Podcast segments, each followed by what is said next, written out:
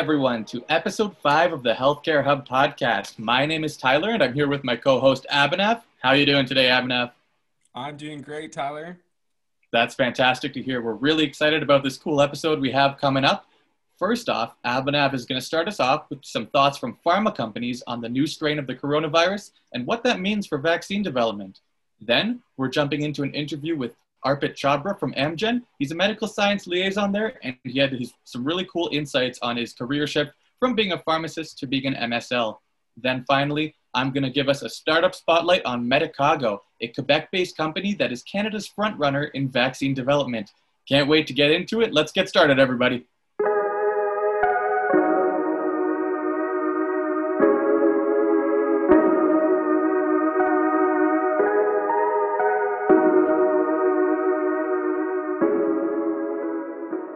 So I'm sure everyone by now has had at least one conversation where someone brought up their concerns about the new variant of the coronavirus. I thought it would be good here to spend some time going into depth on what exactly a variant means, what this means of our understanding of the virus and the progression towards recovery, and how pharmaceutical firms are responding to this new news of the variant. According to Jean uh, Paul Lucy, a PG, PhD student at the University of Toronto, a certain strain of a virus is considered a variant when it has undergone enough mutations to change a minor portion of its genetic code. So, the most uh, recently identified cases in the UK could be best described as a variant meeting these criteria. Most recently, this uh, strain or this variant of the virus was identified in Durham, Ontario. So this variant is known as B117, was initially identified by UK researchers to have 22 coding changes to the virus genome. Ontario health officials say modeling and epidemiological studies suggest that the variant can spread more easily and faster than the original version of the novel coronavirus. But it is not believed to be more deadly, is there's no evidence to suggest that it would cause more severe disease or have any impact on antibody response or vaccine effectiveness in general. So, how does this affect our progression towards a recovery? Well, Ontario is already on lockdown until at least January 9th, and even longer depending on the region people live in. I think there's no reason to be uh, extra alarmed or panicked about the present scenario. And this case just further highlights the importance of following the measures put out by public health. How are pharmaceutical firms responding to this variant? Well, both Pfizer and Moderna feel confident that the vaccine will be effective against the new variant. Pfizer and BioNTech have tested blood samples from people immunized with this vaccine for its ability to neutralize multiple mutant variants. And to date, the company has found consistent coverage of all the variants tested. Similarly, Moderna has also tested sera from animals and humans vaccinated with their COVID 19 vaccine against a number of previous variants of the uh, SARS CoV 2 virus that have emerged since the first outbreak of the pandemic and find that, found that their vaccine remained equally effective. So, looking at some of their past data, uh, they feel confident that their vaccine will still remain effective. And I'm certain that they're now doing more research and more experiments specifically on the effectiveness of their vaccine on the variant first identified in the UK. So it's unlikely that small scale mutations would be able to cause such a dramatic uh, decrease in the efficacy of a potential vaccine. But of course, more research needs to be done to get the specific numbers and values for that overall, I think it's also important to mention that in a worst case scenario, the technology used for these vaccines, being uh, mRNA based, allows for scientists to quickly re engineer genetic material in the case that the mutations are uh, too great to be able to have the current vaccine as effective. In principle, the beauty of the mRNA technology is that it can directly start to engineer a vaccine which completely m- mimics a new mutation, according to uh, an executive at Pfizer. So technically, they would be able to produce a new vaccine within six weeks uh, if they needed to create one with the new variant. And it would only be a technical question in regards to how regulators would view this new vaccine if everything remained the same except the genetic code that was inserted inside. So, Tyler, I wanted to get your thoughts on this new variant of the uh, virus and how pharmaceutical firms are responding. Yeah, I mean, this is definitely not the news we were looking for with that vaccine providing a light at the end of the tunnel right now, but it's good to see that Pfizer, BioNTech, and Moderna are confident that their vaccine will work for this new variant. Uh, we'll definitely need to follow the research that's going to be required there or any testing that will be required if there is a uh, alternate vaccine that's going to be required. And then also following the behavior of this new variant and seeing how it behaves in transmission and showing symptoms. Uh, so that'll be interesting to follow. And interesting is a is a funny word for it because we are pumping a lot of optimism into this situation, hoping that everything works out. Uh, regardless of all, all that information and where that goes, I think it's important that the public just follows the current guidelines, wear those masks, can continue social distancing, follow the lockdown measures, and uh, yeah, those will just be just as effective if there is a potent new strain spreading around the community those guidelines will still uh, still hold weight against this new new variant. So continue that, keep everything up, uh, and hopefully the fight against this one is not nearly as bad as the current strain of COVID nineteen. Yeah, exactly, and I think it was important uh, for us to even bring up this topic uh, just to do our part in reducing some of that false information that might be spread out there or people uh, causing a panic because uh, a new strain is out there. So people might get more scared. And we don't want to resort to panic ever in a public health scenario. Uh, and I think that uh, it's important to be really transparent about the current situation on it what companies are doing and how governments are responding. Uh, and at the end of the day, I, I, don't think there's any reason for any of us to be panicked or anxious about this, but uh, just be aware of our own uh, public health guidelines and how we're following them, and each of us doing our role in our day to day lives. And I think that's the gist of the story here. And with that, thank you so much to, for listening to the news segment of the Healthcare Hub podcast.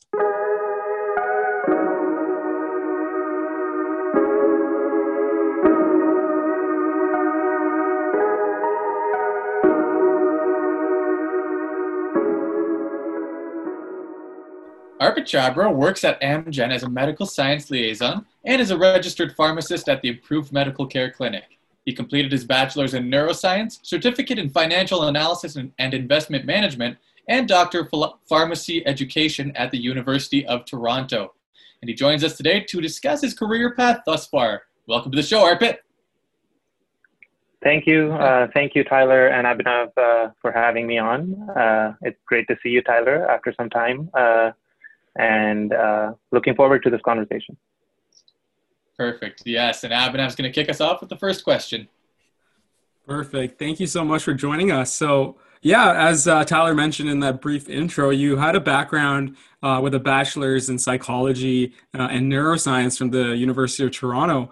Then you went on to uh, complete a certificate in financial analysis and investment management from the University of Toronto before uh, entering pharmacy school. So we were interested in that uh, transition uh, away from science to business and then back to science again, and uh, what your um, how how you made those decisions uh, early in your career.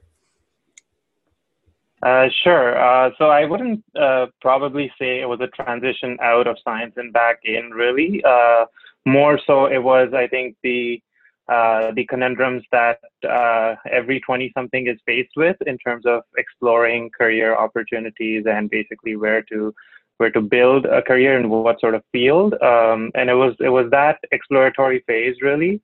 Um, after I finished my first degree in in uh, neuroscience and psychology um, that was that period of uh, exploration. So I was working in uh, education, continuing medical education at uh, a geriatric care hospital in Toronto.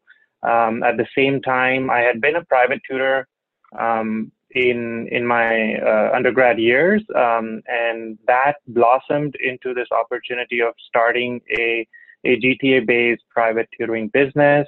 Uh, so that kind of got me and my partners interested on the business side of things, and uh, as you guys may be aware, or a lot of the listeners may actually relate to this, when you're starting something of your own, which is, uh, you know, something uh, somewhat of an entrepreneurial uh, pursuit, you're kind of the expert in. I mean, either you yourself or you with your partners are the expert in. You must become the expert in marketing and the expert in finance and the expert in the CRA rules and an, and an expert in customer management, HR. You are the HR, you are the customer management, all of that stuff. Um, so what ended up happening was because we we started something uh, from the ground up uh, st- and started to grow it, the there was a natural uh, learning process on the business side of things that uh, that transpired. And to compound that, there was in my family, um, there's a lot of MBAs and uh, chartered accountants. Uh, I'm probably one of two amongst my generation of cousins and brothers and sisters uh, who are in the sciences. So uh, conversations around business and markets were pretty uh, everyday uh, talk. So I had that exposure and an analytical sort of nature. Um, so one of the career paths that was interesting to me was, uh, you know, going further in in commerce and perhaps pursuing an MBA degree like yourselves um, as well. Um, and the other interest of mine was to continue on in healthcare and do something in healthcare, uh, perhaps a profession or uh, or something in a non-professional capacity uh, as well. Um, so from that, really was it was I was in that stage where I was in of two minds, as I think many are in in their 20s. Um, so the analytical side of me wanted me to pursue financial analysis uh, uh, uh, as, a, as a career opportunity. And the healthcare um, interest of mine lied within either the medical sciences, so either medicine or nursing or physiotherapy or pharmacy as one of these key allied health professions. Um, so I started studying financial analysis as sort of a plan B while I had applied for my pharmacy uh, admissions uh, back in 2013. So that was going to be the career path had I not um, gotten my admission in, in the pharmacy school at U of T. Uh, and which is not, I mean, there was no guarantees. It's not an easy program to get into. Um, so that was basically the impetus of me pursuing financial analysis as, as a potential career opportunity. I really enjoyed that one year. I finished uh, one level of the CFA uh, certification program. Um, and had had it not been for pharmacy, I think I would have really continued and enjoyed that that aspect as well, uh, that career path as well. That's a good story was there any aspect of pharmacy that you kind of saw parallels between your enjoyment for business and the reason you went into pharmacy because of that, or is, was it kind of completely separate?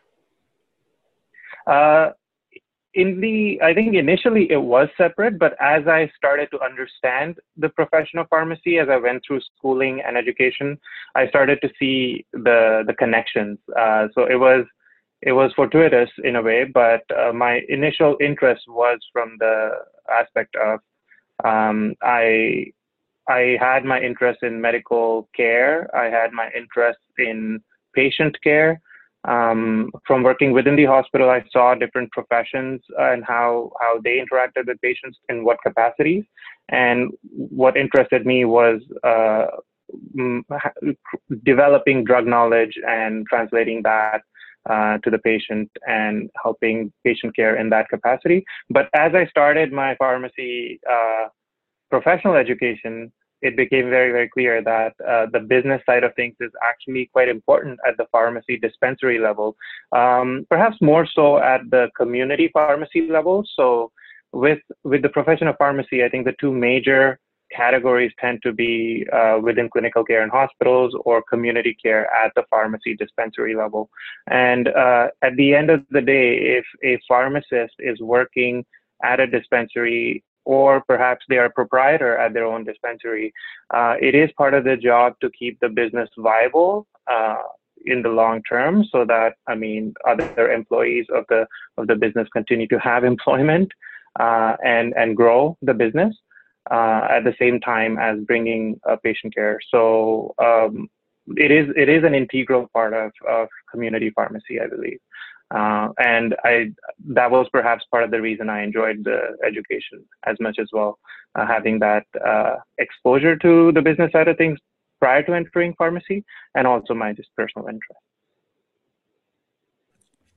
Yeah, no, that's really interesting how you mentioned uh, combining uh, the skills you learned in your business degree uh, and your uh, founding of your own company and how you could apply that in a pharmacy setting. Uh, I was interested in seeing that um, as a pharmacy student, you worked as a uh, pharmacy student intern at St. Michael's Hospital, and then also a pharmacy student intern at Bayer. So I was interested in uh, looking at the transition and kind of the work you do in pharmacy uh, compared comparing a uh, community hospital to a place like Bayer, a large pharmaceutical company, what are the main differences you would say, and uh, how did you enjoy each? Uh, is an interesting question for you. Yeah, yeah, I absolutely enjoyed both experiences quite a bit. Um, the the St. Michael's and and the way these came about would uh, be uh, for I guess context for the listeners on the call. Um, there are specific studentships that we do throughout the the pharmacy education throughout the pharmacy program, where we must spend a few weeks every summer, and then the last year is all rotational at different sites within uh, patient care or non-patient care. Um, so the St. Mike's uh, St. Michael's Hospital's opportunities were in clinical care, whereas the Bayer opportunity uh, was in a project-based environment. Um, in terms of the, if I were to compare and contrast, I think there are definitely clinical skills uh, that can be transferred over to the pharmaceutical uh, industry um, uh, nature of the job as well.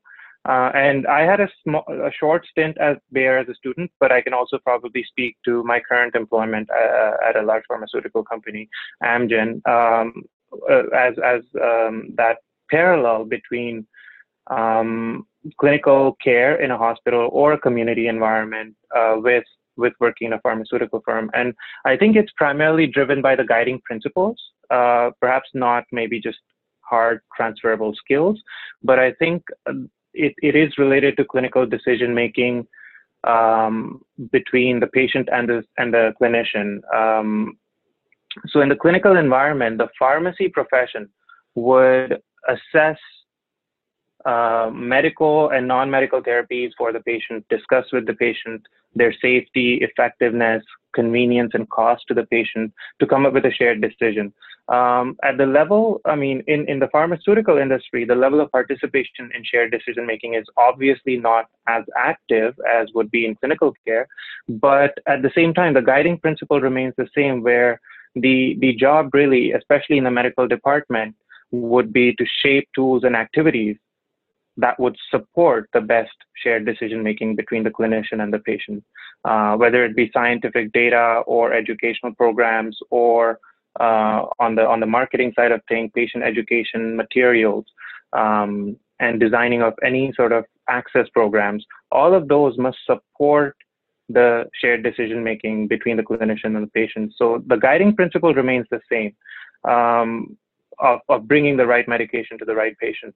Um, but at the same time, if we're talking hard skills, I would probably say the key one that is really transferable in, in throughout the profession uh, within pharmaceutical industry or um, or on the on the community pharmacy level or the hospital pharmacy level would be critical appraisal of scientific research.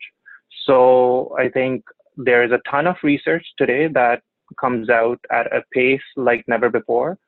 So the ability for either the pharmacy professional or the clinician uh, or the pharmaceutical industry professional, uh, the ability to uh, parse through that, uh, sort through it, um, critically appraise it, review it, and then select the one that is generalizable and applicable to the case or the patient is is paramount. And that is a skill I think that transfers over uh, very very clearly across across the spectrum. Um, the other one that is really transferable, I think, is interpersonal skills, and I think uh, it can be debated whether those would be considered hard or soft skills. And and if we leave that distinction aside and that debate aside, I think uh, at the end of the day, to be able to tailor the message to the stakeholder, uh, it may be the patient uh, for the uh, doctor, or it may be the doctor or opinion leader themselves for the pharmaceutical industry professional to, to tailor the, the conversation and uh, the scientific data needs to that situation, to that stakeholder, is also supremely important uh, in order to engage them and to drive the uh, and to and to uh, drive the conversation forward and to actually bring value to them. Um, so I think those skills may sound like they come naturally to some personalities, but I, I, still feel they they are hard skills in the fact that in the sense that you can work upon them by careful reflection and and uh, uh, and thinking ahead of time what what the uh, stakeholder needs are. So those are definite skills I think that transfer over well from clinical life to perhaps a, a non-clinical environment and at the pharmaceutical industry level. Yeah, it's very interesting you mentioned that, and uh, I see like the, uh, you mentioned that that Bayer placement involved a lot of project-based work, and then moving into your first role at Amgen as a pharmacy resident, that is also uh, a role that had a lot of project-based work. Is that that's something that you always took a lot of interest in, uh, either during your pharmacy pharmacy studies or during your time at Baycrest? Did you always plan on having a, a, role in the future where you'd be working on these projects in, in medical information and education and those sorts of things? Or were you kind of leaning towards a clinical role for most of your career? Uh, so if I'm being honest, I couldn't have envisioned what I would be working in uh, a year after I had graduated. Uh, I think that is that is the only honest answer I can provide you. Yeah, I was, sure. of course, open to learning opportunities um, and uh, trying to pick up skills along the way. Uh, so when I worked within uh, before my pharmacy education in in a continuing medical education support role um, or during my pharmacy education and clinical roles. Um, I think my focus was to kind of find what really would work for me in, in the sense that I would see myself doing that for a, a, good number of years. And I wouldn't say 20 or 30 years because I think in today's day and age, we all know that we we don't end up doing the generation today doesn't end up doing the same nature of role for for decades. Uh, so I think my I, I didn't start with that goal in mind, but I, I did have the goal in mind that at least I want to be inspired by by the role and uh, have the energy to continue learning more and more about that field for uh, many years.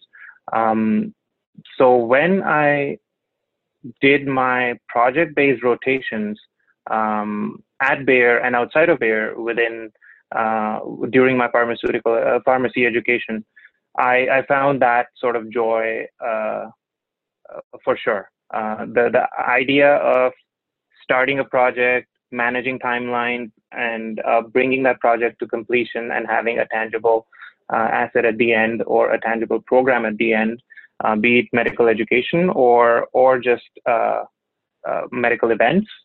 executing them was definitely a driver of mine. So I think that's where I found most joy, and that's what I then pursued after finishing um, my pharmacy education, and that's how the pharmacy residency uh, year came to be, which is a postgraduate year, um, uh, as which is an elective uh, component. It, it isn't part of the degree itself uh, in Canada, um, and I think in the U.S. as well.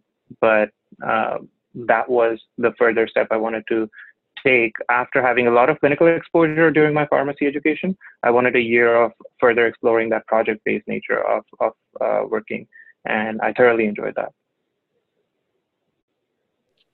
Yeah, so moving along that timeline, you talked about uh, being a pharmacy resident at Amgen upon uh, finishing up your degree. And then since then, you've moved along the Amgen, Amgen pathway from uh, medical affairs senior associate to now medical science liaison in cardiovascular and bone health franchises.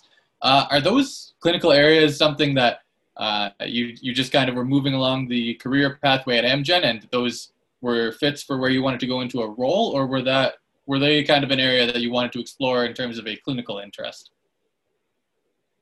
I think both. Uh, of course, uh, I had a clinical interest on uh, in the in the general medicine side of things. Um, Amgen, I mean, it really depends on how the pharmaceutical comp- company is structured, um, which kind of defines what product alignment one may have. And uh, I mean, there are a lot of um, uh, Amgen uh, pioneers in a lot of oncology products as well as general medicine and uh, non-oncology products. Um, and my initial project work when I was a resident at Amgen involved uh, a lot of our bone health and uh, and our cardiovascular product. Uh, from then on, when the opportunity arose to uh, continue on at the at the company, um, I started working within that department. So that that kind of defines the channel of, of product alignment. But at the same time, I feel being a pharmacist who was also uh, working uh, in the community at the time, I feel these kinds of ailments, the cardiovascular and the lipid management uh, side of things, as well as um, osteoporosis care and fracture prevention, those are roles where the community pharmacist um, really does have um, an influence, um, as well as just from the nature of the job, uh, become uh, de- uh, develops an expertise over time, um, just because of the prevalence of the disease itself. Uh, so we see a lot of, uh, of course, diabetes being another one of such such a, a, disease category where the community pharmacist, just due to prevalence, sees a lot of these uh, patients and develops and a better understanding of the care gaps in in that therapeutic area, so to say. Um, so I think, yeah, that just naturally was a clinical inclination as well. Uh, but at the same time, uh, due to the nature of the role, um, the product alignment is defined as such as well. So on a previous episode, we had uh, Carl Duda come in from uh, Jazz Pharmaceuticals, and Jazz is uh, on a on a smaller scale as a pharmaceutical company, whereas Amgen is uh, very, very very large and globally uh, scaled. And we were interested in knowing um, what is your perspective on working at a, such a large company, and uh, was it a, a, strategic decision to work at Amgen specifically compared to any other of the large pharmaceutical company? Uh, companies in the area. So that's that's an interesting uh, distinction, and it does come up a number of times. Uh, I do think back to uh, one of my early uh, conversations with uh, somebody I would consider a mentor um, in in my residency year. was this concept of deciding how to start or pursue the first role or first few roles within the pharmaceutical industry, uh, whether it be in a in a smaller scaled pharmaceutical company versus a large behemoth of a company. Um, I don't think it matters too much uh, with respect to what you would be. Um, I mean, what your driving forces would be. At the end of the day, I think the driving force for pharmace- the pharmaceutical industry in general is driving patient care forward. There's a lot of companies at different levels of scales that are pioneering in medications. Uh, if a company has a smaller portfolio, does not make them uh, less of a pioneer because they can still have a very, very specific expertise in a therapeutic area, uh, and that makes them market leaders in, in that area. Uh, so I don't I don't think size or a smaller size precludes a company from being a market leader. But at the same time, what can happen is you kind of do a trade off between breadth and depth of uh, responsibilities.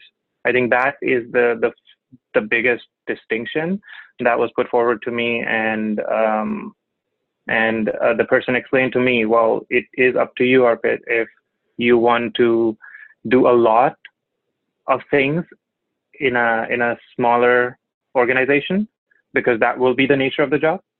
Or do you want to do a very specific thing in a very structured environment in a very large organization? Um, and that is that breadth and depth uh, distinction. Um, i really enjoyed the structure of learning that i received um, at amgen after i graduated. And the opportunity was such that I, I was able to continue on, and I'm grateful that I was able to continue on in the organization. Uh, having said that, uh, outside of a lot of lar- uh, outside of a handful of large pharma companies, most pharmaceutical company offices within Canada are not massive in terms of workforce size. Uh, they're not at the scale of the US offices by any stretch.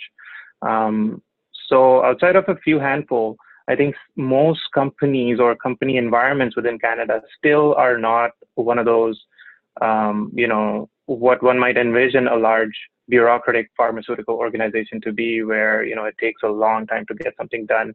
Uh, despite being a large organization, I think uh, a lot of Canadian offices tend to be very agile, very lean, uh, very collaborative, and uh, that was the experience I had as well.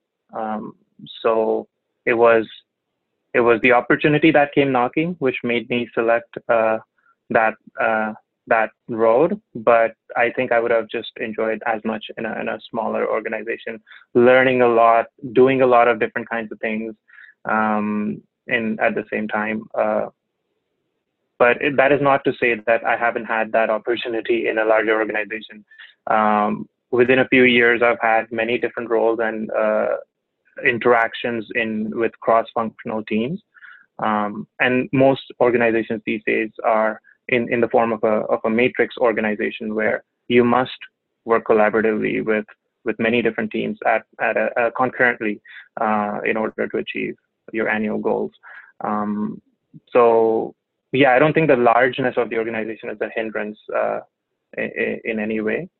Um, if that's what you were asking. Does that help answer the question? I, I'm not even sure if I did.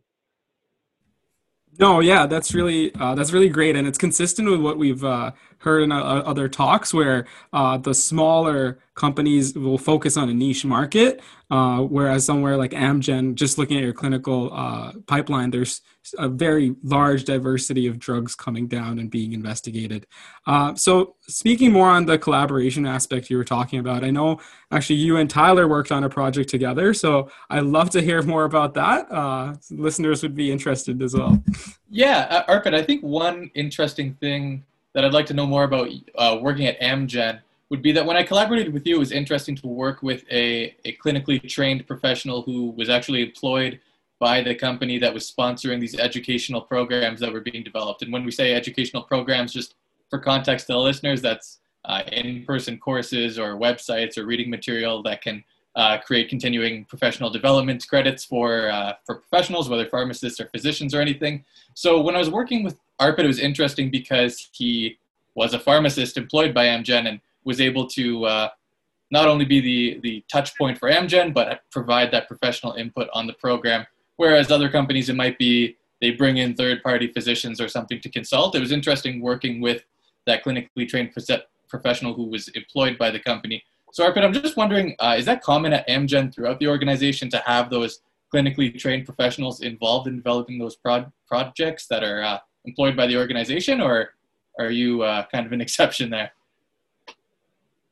Um, no, I think it's it is a sort of a pattern where if on the medical in the medical organization, uh, you might usually find, uh, and I'm I'm pretty sure this is not unique to Amgen, but you would find um, uh, the the employee in that position have some sort of educational or professional background in that therapeutic area.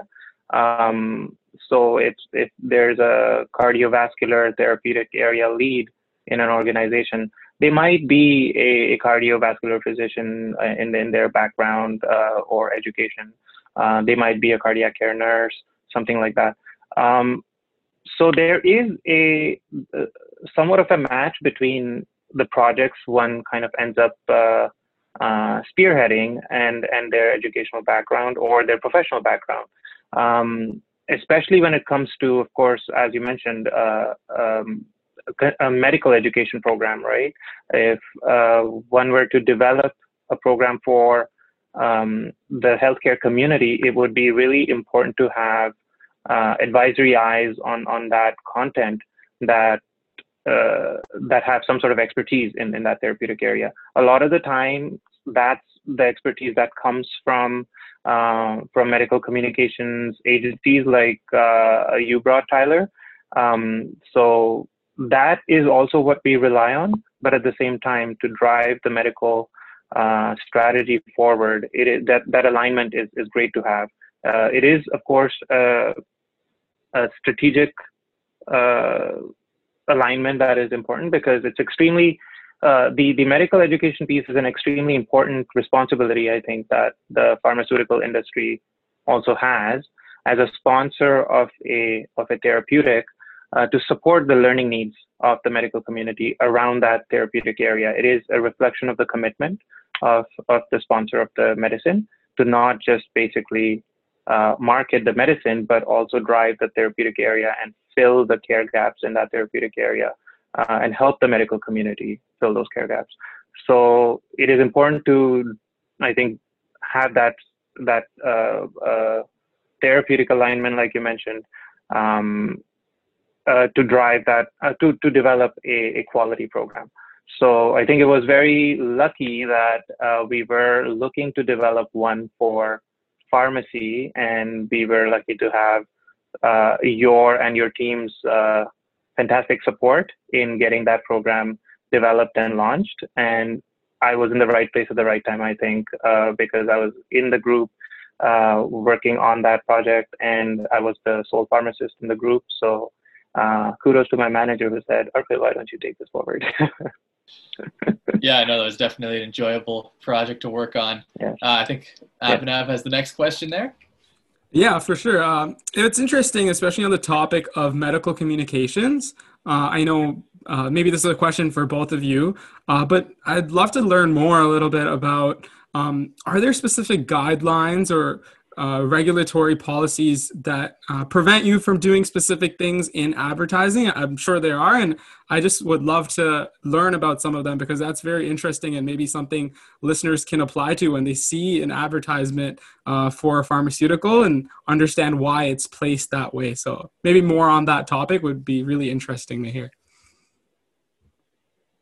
Yeah, I mean, I haven't had a lot of time working on promotional or advertising related materials, having primarily had roles within the medical organization. But of course, we uh, always are part of the conversation when we're when those kinds of materials are being designed and launched.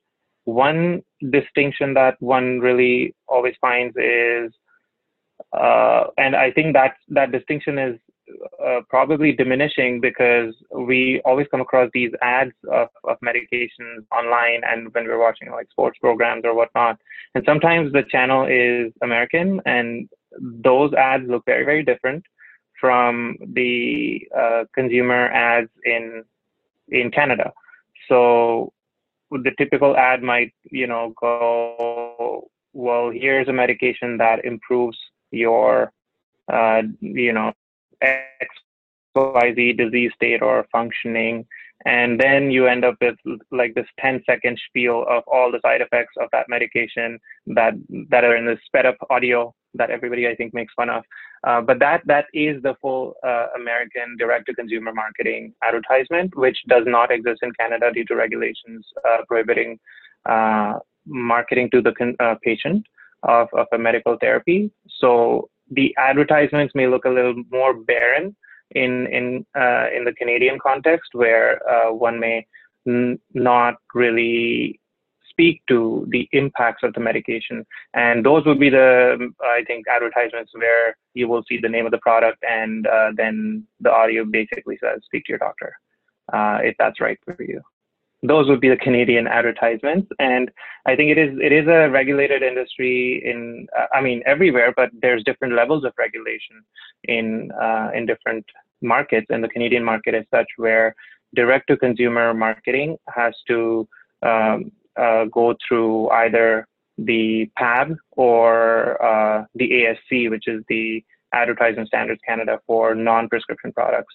Um, and they are really the gatekeepers of uh, fair and balanced messaging that should uh, be brought forward to the consumer. And um, it, it is a different set of rules when it comes to uh, speaking or promoting to the clinician or the prescriber of the medication. So we must play within those uh, um, rules within Canada. Um, and I think it is to protect the consumer's interests at the end of the day. Yeah, it's very interesting uh, touching on that topic, Abhinav, because I remember uh, even working in developing those educational programs when they're not any sort of direct to consumer advertising or anything, they're just education. You have to completely disassociate the entire program with the brand that's uh, the brand that would be associated with the company that's sponsoring it. So say uh, it's a osteoporosis program developed by Amgen, and they've obviously got the leading drug Prolia in that area. So when you're developing the slides and the logo and the the name for that educational program, you can't have any colors that align with Amgen's colors. You can't have any colors that align with Prolia's colors. You can't mention Prolia.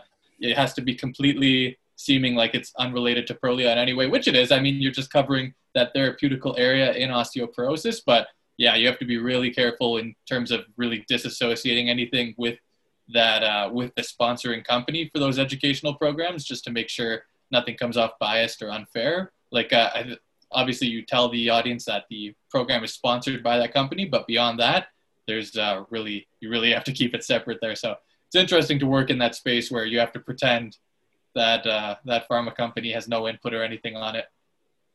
Yeah, no. Yeah, I mean, not... Tyler, you. Sorry, go on, Abhinav. No, no, no. Go ahead. Go ahead. No problem. I just wanted to add, yeah. So Tyler really mentioned, uh, I think, very nicely some of the intricacies that really go into uh, uh, designing a program without the perception of bias. And I think to uh, function in a compliant manner, um, a lot of the large pharmaceutical companies and uh, especially Amgen being one of the members of a group called the Innovative Medicines Canada. Now, this is a self-regulatory group that really ensures the highest levels of compliance uh, when we when we are in our dealings with the members of healthcare community and uh, and our patients um, to be compliant and free of perceptions of bias.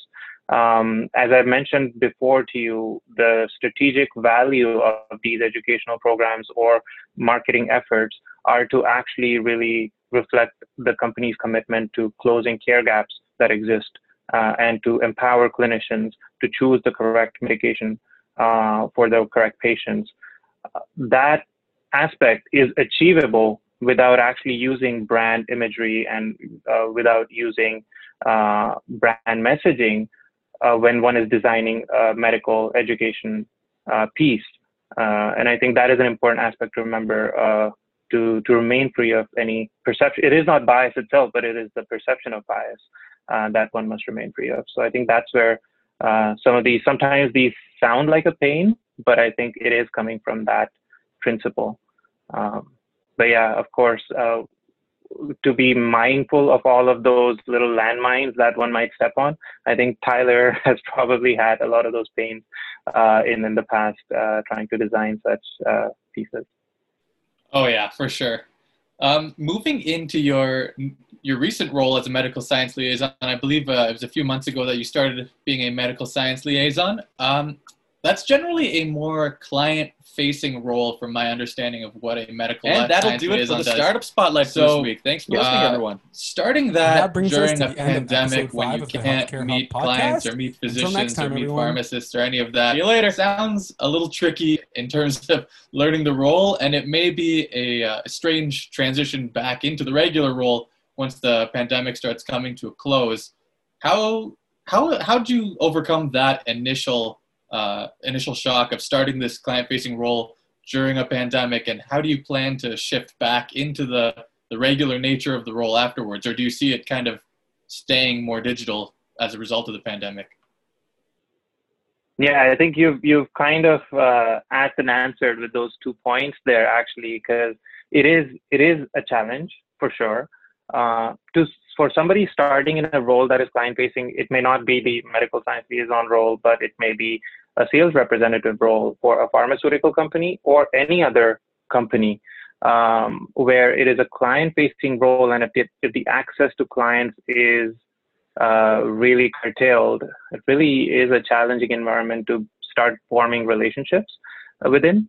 Um, so, yeah, it's an absolute challenge. But I also think about the fact that perhaps uh, how might it be for you know professionals who have been in a similar sort of role, a client-facing role, for many many years, uh, to now be faced with this shock of of that diminished access to clients um, uh, and less face time.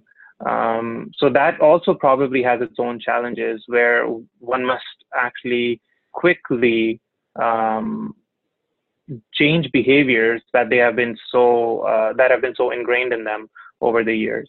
So in, in both aspects, I think there is a challenge within my uh, within the context of my role. I feel um, it was particularly impacted uh, because the client here is is a healthcare professional who, of course, this year has really been stretched uh, way out of their regular working comfort zones or roles uh, to be pulled to the front lines and take care of, of patients.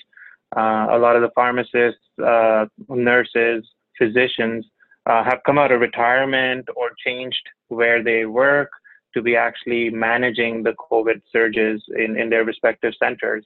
So it is important, absolutely, to be sensitive to that. And uh, initially, of course, I had those moments where I thought, uh, you know, engagement is really suffering. Uh, you know, how am I doing? How am I able to perform my role if I'm not being able to engage? Uh, but at the same time, being reminding myself that uh, I mean, that is the nature of the situation where, uh, you know, our healthcare workers are stretched beyond imagination. And at the same time, they kind of face the same challenges we are facing. So that is a separate pressure, of course, the professional pressure. But they are also facing the same challenges of managing all these news articles that come out on on when are lockdowns starting, in what area, and how to manage children's, uh, you know, educational activities and family, elderly family members and your groceries and what's open and what's closed. All of those also apply to them. And on top of that, they are they are stretched professionally. So being sensitive and compassionate to that aspect really helped ground me in the fact that okay, I need to come up with uh, uh, a value proposition, let's say, uh, that really uh, makes the most out of the out of the engagement time uh, that we are limited to now. Um, so of course we've gone virtual. So that is the other pressure of the of the situation, um, where a lot of teams have had to develop virtual skills uh, very very quickly. So I think we've all grown in our digital capabilities by a uh, order of magnitude within a few months. Um, a lot of firms have had to do that. Uh, so it is important to have firms that are able to support that level of learning and uh, choice of platforms to meet the customer where they are, where they need us to meet them. Um, so the flexibility, I think, has helped me uh, ease myself uh, into the new role where uh, being flexible in terms of the platform I'm able to offer um, the, the clinician to meet at, um, it could be a phone call, it can be a Zoom call, it can be a WebEx call, it can be an MS Teams call, it can be a Skype call, everything but a face-to-face meeting these days. Um, but the but the need that comes along with that is to be able to have skills in all of those platforms, and it's easier said than done because you know Zoom goes through an update and a button changes, placement changes, and then that kind of like changes your flow. Uh, so to be able to do that professionally, uh, it, it, requires one to really build up those skill sets very quickly. But then that's that that's how one can bring value to the customer. So uh, the, one of the benefits of digital has been the ability to meet the clinician at a time and platform of their choosing. Um, so it is possible now to do meetings at odd hours. Uh, that would be considered odd hours where I traveling by flight or car uh, it is possible to do back-to-back meetings uh, in different geographies. Uh, it is possible to connect clinicians across different geographies. And now it's not to say that those weren't being done before, where the opportunity existed, but I think the entire industry has been forced to think about these solutions on a day-to-day basis to an extent that now we are starting to see real benefits uh, of this accelerated growth in these areas. And I think those behaviors will stick because I think those really derive value. The ability to bring in an international speaker virtually over Zoom or Skype or WebEx has, uh, I mean, so much more simplified the process versus uh, a speaker program where one were to bring an internationally recognized physician by flight here and then manage their uh, hotel stay and all of those aspects, taking those out and simplifying the process. Now, here's an opportunity of growth uh, uh, in terms of utilizing this tactic more, utilizing this behavior more. And I think those behaviors will stick. So coming out of the pandemic, a pandemic, and I feel like we are coming close to that, coming out of the pandemic situation uh, with all of the good news surrounding vaccines.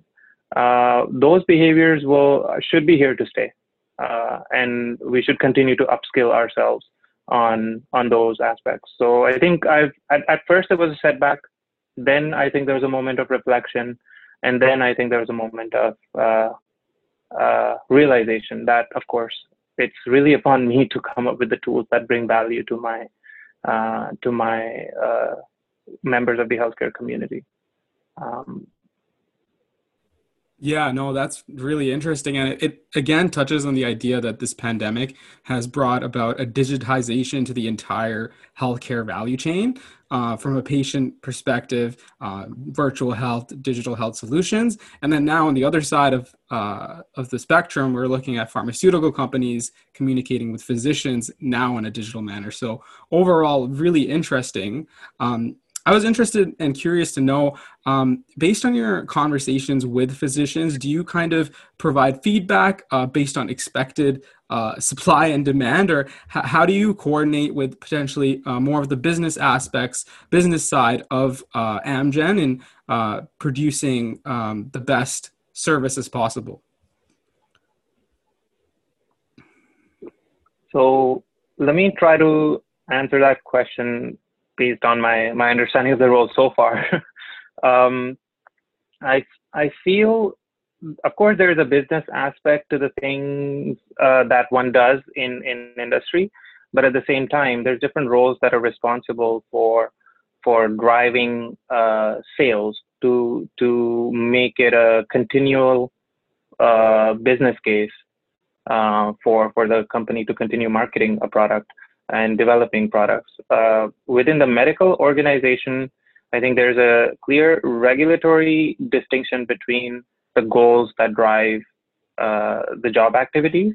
Um, to be a complete partner on the scientific side of things uh, to the healthcare community, uh, their goal cannot be sales driven. Um, so that is a distinction. That is not a metric that the medical organization should be or is measured on um, the role really is to bring value uh, to the customer in in their scientific uh, needs, and the role then, I think, from that principle, I think the role develops into, or depending on whichever role it is, develops into either support of clinical studies, uh, support of uh, research ideas of clinicians in, in, in your territory, um, of bringing new and emerging scientific literature to the scientific uh, to the uh, healthcare community, having the discussions that drive patient care decisions to a better quality uh, moving forward, and also basically working as a two-way conduit between the, the healthcare community out there and, and the industry uh, office and the, and the pharmaceutical industry's office in, internally and and to bring back insights as to what are the needs what are the gaps where what where must we develop activities and tools to support the the better adoption of the right therapies. Um, so i think those are the activities that guide uh, guide the roles uh, and different industries uh, in different companies of different size one may do one role at a time or do multiple roles. Uh, we've had that discussion already about breadth versus depth. Um, but I think that's what guides, and I think that is sort of, uh, I don't know if I'm interpreting it correctly, but that is sort of the business case here. Uh, to be able to keep the company uh, involved in the therapeutic area is is a post-marketing commitment that uh, that the company holds anyway. Um, uh, so it's not sales driven, but it is still driven by the needs of of the prescribers and the users of the medication. Did that answer your question, Abhinav? Yeah, no, that or, makes sense. And uh, you know, speaking to other people within pharma, it's there's definitely uh, two sides. Whereas the regulatory side is all is it's tend to kept entirely separate to prevent any bias. And as you mentioned, the importance of ensuring that uh, everything is based on research and based on uh, patient needs. And so for uh, Tyler and I, it's really interesting uh, having backgrounds in sciences and also MBAs now. Uh, we kind of at, are at a decision point where we have to make uh, uh, we might have to decide whether we would be interested in leaning more towards, you know, more of a policy regulatory side or whether we want to jump into maybe finance or marketing within these companies. So uh, definitely maybe that's very interesting and something we, we could reflect on in the future too. But let me add to that. Uh, there, when when I do say there's a distinction, there's a distinction in roles, but uh, that does not mean there aren't people jumping across the the the wall, so to say. Um, so what I mean to say is you don't have to choose either. I think having a scientific background and then now pursuing uh, a business administration degree, I think that really puts you at a uh, and your group at a very very uh, strong advantage where you have the scientific acumen that helps you with critical appraisal of scientific literature and also analytical skills. But at the same time, having that business acumen is uh, is truly important, be it for a medical sort of role, a regulatory role, or a market access role within pharma, or the, the commercial marketing sales role. I think all of those roles will will benefit from having a, a dual uh, background, and I think there's lots of examples within industry where uh, you know, people have held multiple positions in multiple different roles. Uh, there isn't a linear path up. There's a lot of lateral movement that really does, I think, fulfill a lot of uh, uh individuals within industry. So you don't have to choose. You don't. That's a nice optimistic, nice optimistic note to leave us off on today. I like that, and, I think uh, yeah, we might as well end things here. Uh, we don't want to eat up your whole afternoon here, Arpit, but that was a that was a nice, happy little ending to the conversation with some some career optimism here. But thank you so much for joining us today, Arpit. It's been a great chat. I think this is going to be a really interesting conversation for everyone to listen to, and uh, wishing you the best of, in the rest of your day.